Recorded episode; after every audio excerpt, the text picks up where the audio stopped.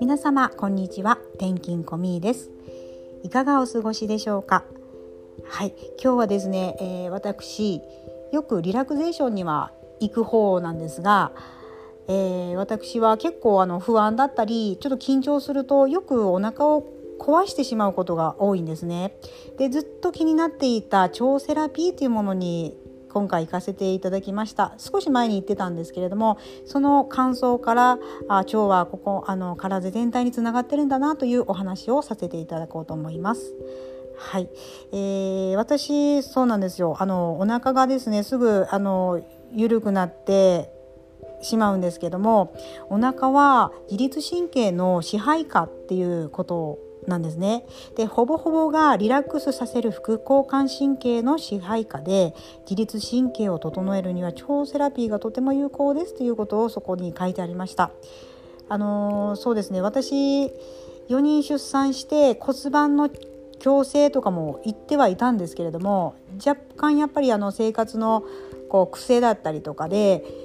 あの骨盤がどちらかに傾いていたり授乳をするのがどうしてもこうあの右側が多かったりすると、まあ、それによって少しずつどちらかに傾いてしまったりっていうのもあるみたいですね。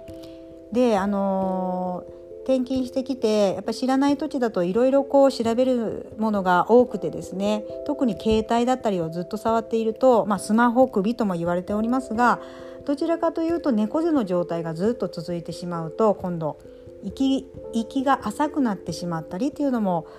あのあるためにそこからちょっとこう深呼吸ができなくてなんかこう気分悪くなったりっていうこともあるんですね。だけどここに行ってからですねあの終わってすぐ車に乗った時にはすごくこうすっきりした感がまずありました。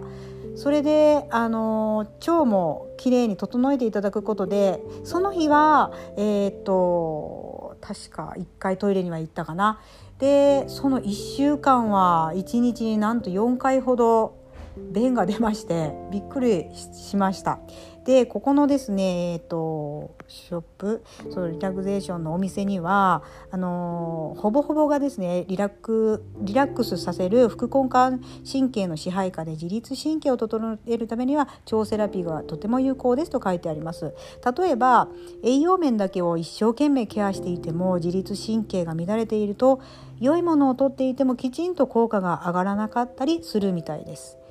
ね、マッサージに通われていた通っている多くの方がいろんな相乗効果を得られているのは全ての主張の根底には自律神経の乱れも原因として潜んでいるからみたいですね。